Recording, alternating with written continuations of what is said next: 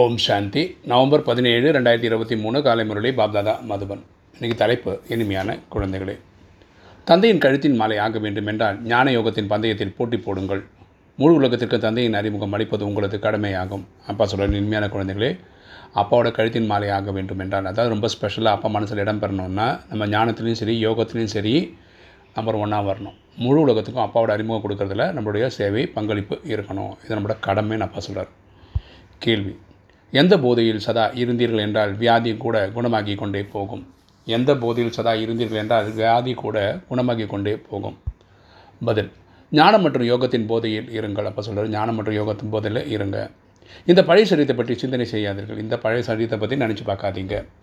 எந்த அளவு சரீரத்தில் புத்தி போகுமோ பேராசை கொள்வீர்களோ அந்த அளவு அதிக வியாதிகள் வந்து கொண்டே இருக்கும். அப்போ சொல்கிறார் எவ்வளோக்கு எவ்வளோ உடம்பை பற்றியே நினைக்கிறீங்களோ இல்லை அவள் பேராசை இருக்கும் அது வாங்கணும் இதை வாங்கணும் அது சாதிக்கணும் இது சாதிக்கணும் இருக்கும் அப்போ வா- வியாதிகள் வந்துக்கிட்டே இருக்குன்றார் அப்போ.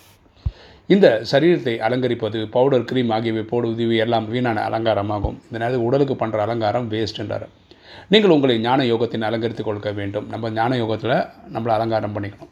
இதுதான் உங்களுடைய உண்மையில் உண்மையான அலங்காரமாக இதுதான் உண்மையில் உண்மையான அலங்காரம்னு அப்பா சொல்கிறார் இன்றைக்கி தாரணை ஃபஸ்ட்டு பாயிண்ட்டு யாரையும் வெறுக்கக்கூடாது.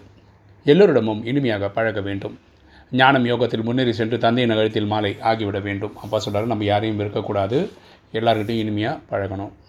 ஞான யோகத்தில் முன்னேறி சென்று தந்தையின் கழுத்தின் மாலை ஆகணும். ஸோ ஞான யோகத்தில் நம்பர் நம்பர் ஒன் ஆகணும். அப்பாவுக்கு பிடித்தவராக ஆகணும். ரெண்டு உறக்கத்தை வென்றவராகி அதிகாலை எழுந்து தந்தையை நினைவு செய்ய வேண்டும். ஸோ உறக்கத்தை வென்றவராகனா ஒரு நாளுக்கு ஆறு மணி நேரம் தூங்கினா போதும். ஓகேவா பரமாத்மா எட்டு மணி நேரம் தூங்குங்கன்றாலும் நான் ஒழுங்காக அமிர்த வேலையை வந்து பண்ணணும். அது மிஸ் பண்ணக்கூடாது. சுயதர்ஷன சக்கரத்தை சுற்ற வேண்டும்.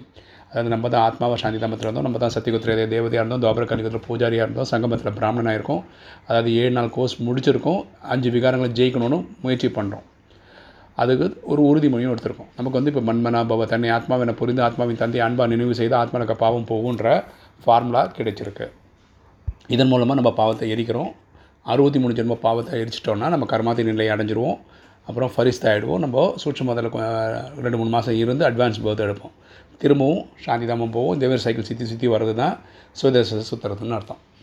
ஓகே அதன் மீது ஞானம் செய்யும் வழக்கத்தை ஏற்படுத்தி கொள்ள வேண்டும். எதன் மீதுன்னா நம்ம ஞானம் படிக்கிறோம் இல்லையா? அது மேலே நமக்கு ஒரு அக்கறை இருக்கணுன்றார் அப்பா.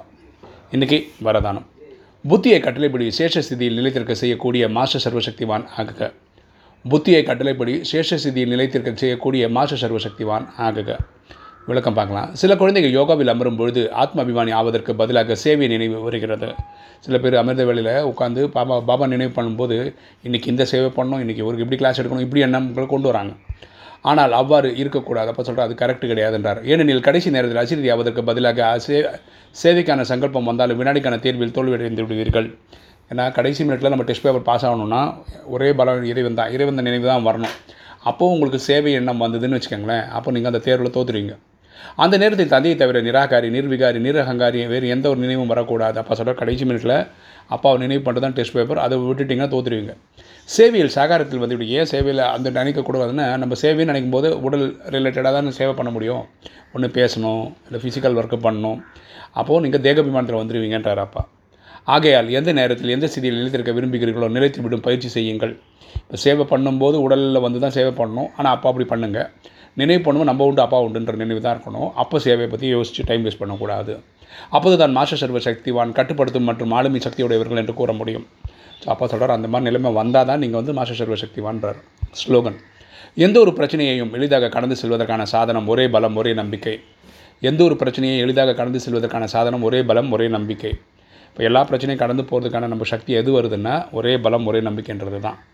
ஓம் சாந்தி.